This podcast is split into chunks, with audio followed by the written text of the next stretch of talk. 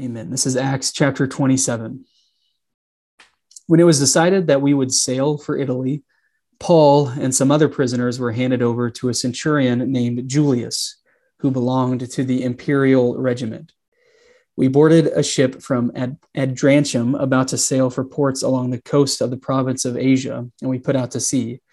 Aristarchus, a Macedonian from Thessalonica, was with us. The next day we landed at Sidon, and Julius, in kindness to Paul, allowed him to go to his friends so they might provide for his needs. From there we put out to sea again and passed to, to the Isle of Cyprus because the winds were against us. When we had sailed across the open sea off the coast of Cilicia and Pamphylia, we landed at Myra in Lycia. There the centurion found an Alexandrian ship sailing for Italy and put us on board. We made slow headway for many days and had difficulty arriving off Cnidus. When the wind did not allow us to hold our course, we sailed to the lee of Crete opposite Sal-. We moved along the coast with difficulty and came to a place called Fair Havens near the town of Lasea. Much time had been lost, and sailing had already become dangerous because by now it was after the Day of Atonement. So Paul warned them Men, I can see that our voyage is going to be disastrous and bring great loss to ship and cargo, and to our own lives also. But the centurion, instead of listening to what Paul said, followed the advice of the pilot and of the owner of the ship. Since the harbor was unsuitable to winter in, the majority decided that we should sail on, hoping to reach Phoenix and winter there.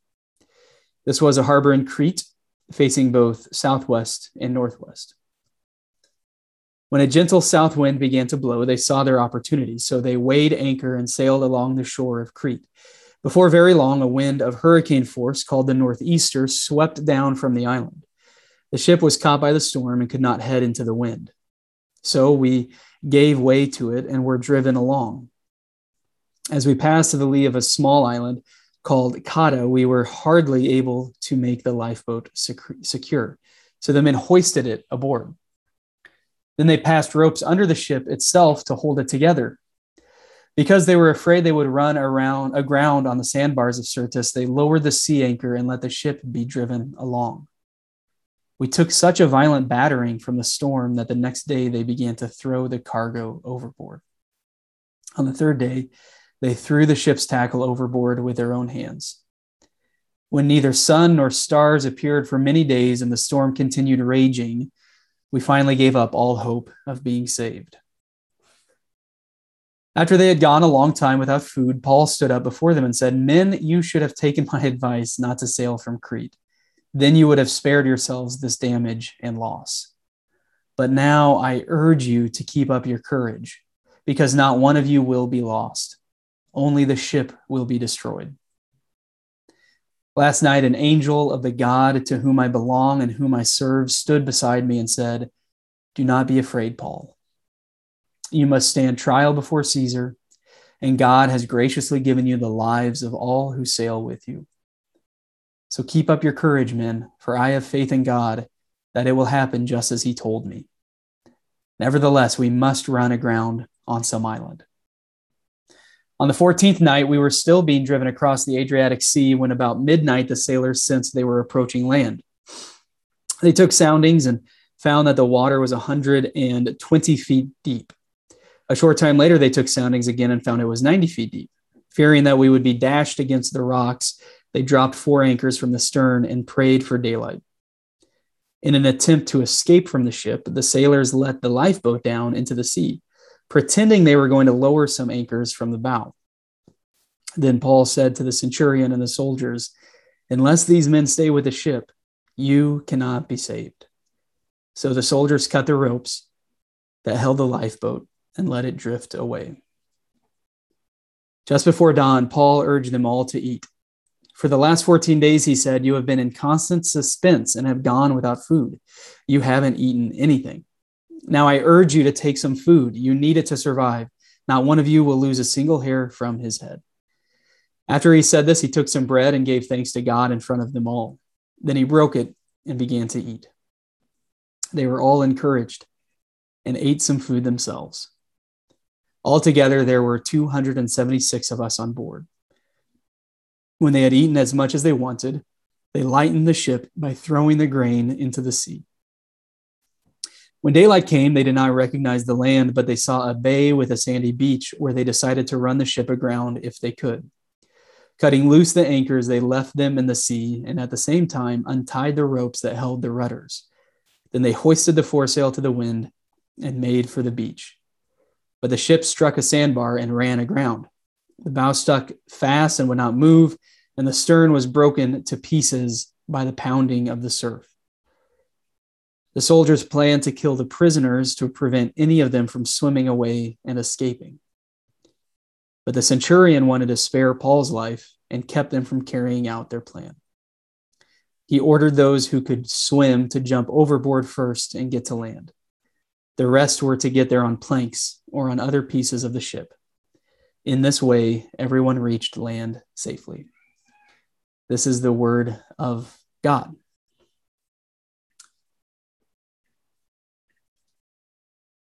Well, friends, uh, here we are back in the book of Acts. Uh, I know we've taken uh, two Sundays off from our sermon series. So it's been a couple of weeks since we've been on this journey in Acts with Paul, uh, but here we are back at it. Uh, we started this journey nearly a year ago on January 17th, on the first Sunday of the life of this church. And we've committed to walking through this book of Acts for an entire year. So uh, today we're in the second to last chapter. And after this, we only have two Sundays left. It's been quite the journey. Uh, from the very beginning, we focused on this incredible book as not, not, not merely a book of history, though it is that, but as a book of revolution so often uh, churches or pastors or small groups will look at this book and they'll kind of prop it up as a blueprint this is how we plant churches. This is how we start churches. This is what it means to start a new community. This is what it means to to do life together. And uh, listen as we've seen there are so many examples throughout acts that definitely live up to those things.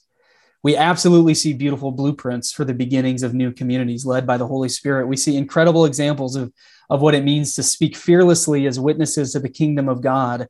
We see these things all over.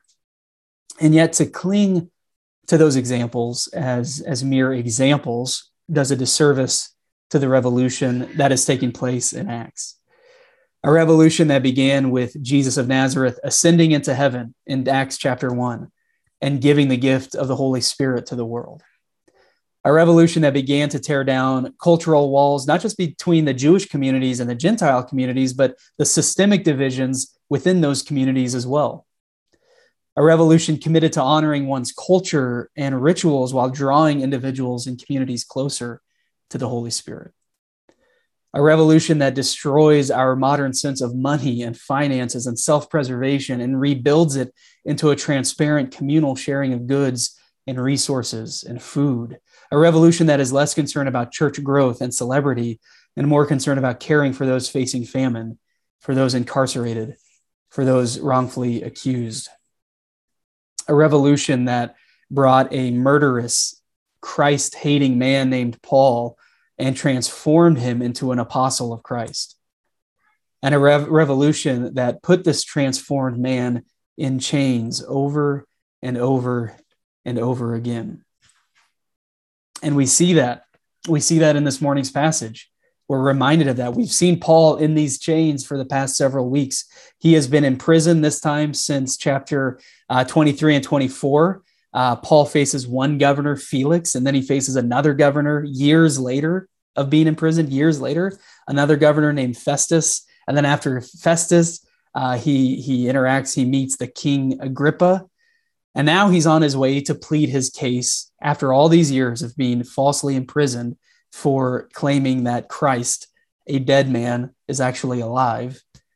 Now he's on his way to make his defense to the emperor himself, to Emperor Caesar. And in this entire passage this morning, these really these fantastical 44 verses uh, that cover the entire chapter, Paul remains in these chains, even as he faces what seems like certain death. Paul remains in these chains even as he continues to follow the Holy Spirit. Paul remains in these chains even as he speaks and acts fearlessly for the sake of his life and the lives of his fellow prisoners, as well as the lives of those who have imprisoned him. It really is a fantastic passage. A journey from place to place, an incredible storm, a shipwreck, being stranded, starved, scared.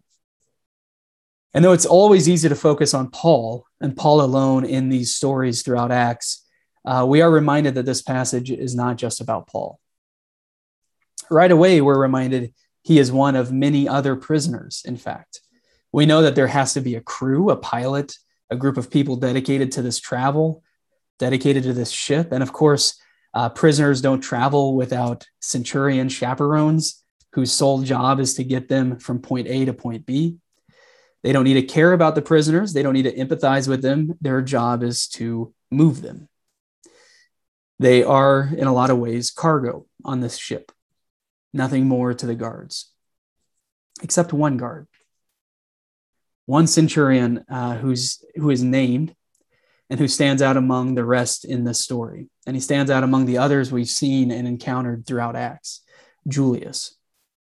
Almost immediately, we're told in verse 3 that this, this centurion, Julius, was kind to Paul, to Paul, and that kindness manifested itself initially in allowing Paul to go see his friends so that they might provide for his needs, as we're told.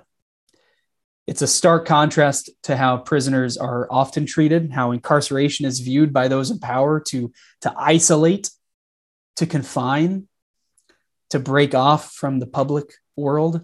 Oh man, I just spilled water all over my lap.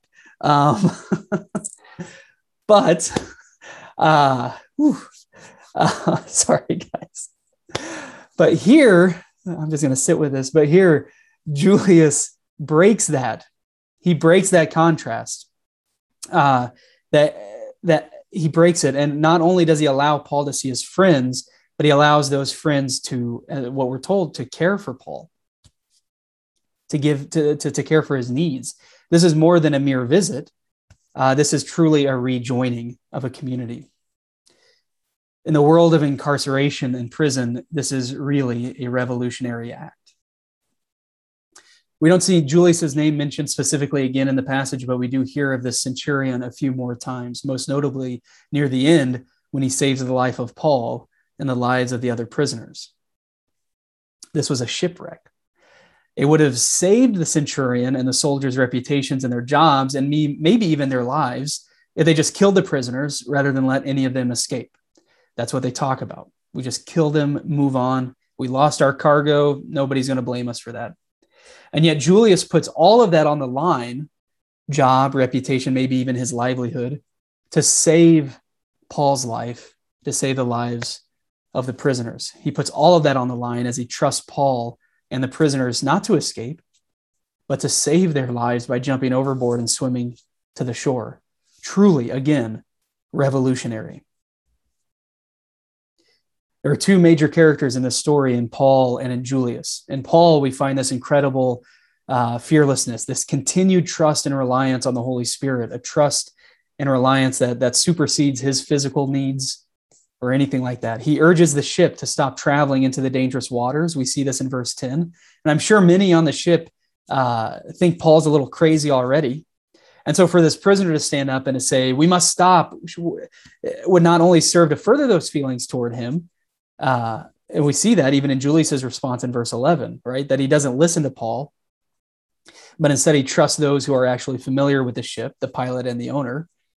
Paul says, don't. And the, but the pilot and the owner say, no, we can keep going. And so Julius trusts them. Of course, verse 14, we just see a storm sweep the ship away, a storm that lasted for days and days, a storm that we're told blotted out the skies and hid the sun and the stars, a storm that, that forced the soldiers to make a a decision and to cut the lifeboat and let it drift away. This was a massive, life changing storm.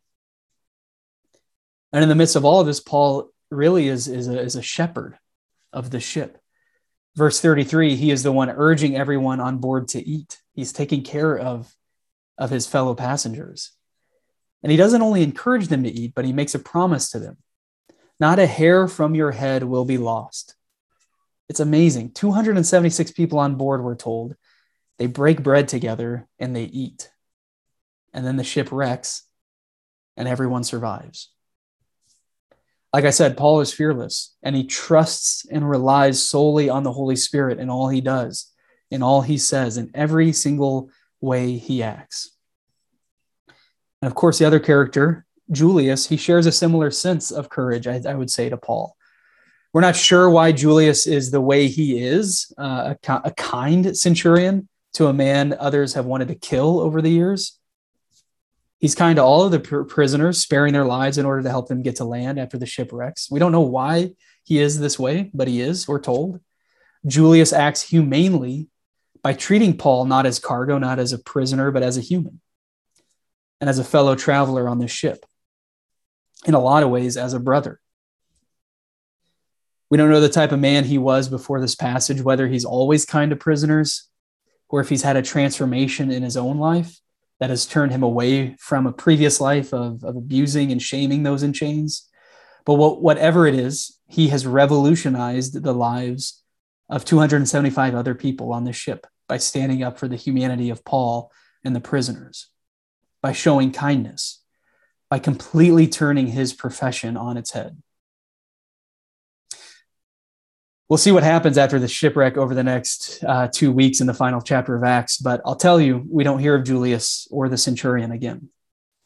But I would like to imagine that there was a ripple effect due to Julius's actions, that this effect might have changed other guards, other centurions, other soldiers.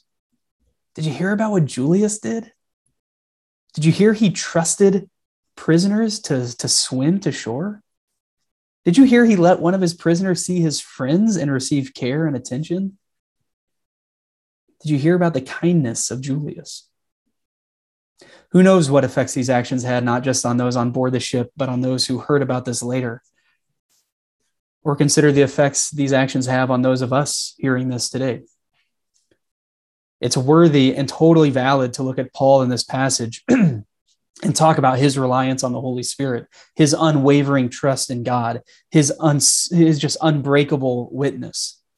We see that here. Paul is in chains, standing up to those who have put him in chains, all in the name of God.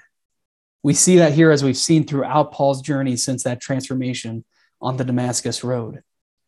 But for me, as I read this passage and studied this passage, I kept thinking about Julius. I kept thinking about how different he was as a centurion and how utterly unthinkable it was for him to show any type of kindness, let alone trust to Paul and the other prisoners. And I think about what would it look like? What would it look like for you and me to do the utterly unthinkable today? What would it look like for you to not just be a nicer person in the office, but to completely revolutionize your profession, to show trust and kindness to those you normally would overlook at best, or maybe abuse and dehumanize at worst. What would that mean for you? What would that mean for us as a church, as a community in Hell's Kitchen, to take not just this passage, but the entire book of Acts into account and not worry about numbers or finances or growth, but to completely depend on the Holy Spirit, even in the face of doubt, even in the face of death, to show trust and kindness to those we normally would overlook at best and those we would abuse and dehumanize at worst. It's found in the example of Julius, it's found in the transformed, revolutionized life of Paul, and it's found in over and over in the life, the death, the resurrection, and the ascension of Jesus Christ. It's found in the power of the Holy Spirit. It's found in the love of God our Father. This is courage. All of these things wrapped up. This is courage. This is trust. Uh, Willie James Jennings, uh, the Yale professor and theologian and author who has been my and, and our constant guide uh, throughout the book of Acts, he actually looks at all of this. He looks at this passage. he looks at this question I'm asking what would it look like? And he calls it hubris. He says it is a hubris that dares to speak at the sight of despair and chaos, saying, God lives, and so too will we live. Paul is the witness who will not give in to fear, and he invites these wayward sea workers to take hold of his faith. Hear that again. This is a hubris that dares to speak at the sight of despair and chaos, saying, God lives, and so too will we live. Paul is the witness who will not give in to fear, and he invites these wayward sea workers to take hold of his faith. Jennings later says that, that we are always, we today, we are always on the ship that we see in this passage a ship full of starvation, of uncertainty, of fear.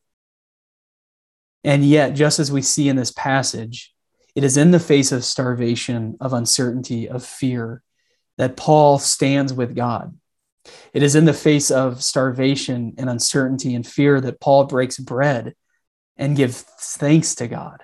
Verse 35 and he eats with hundreds of people on the ship.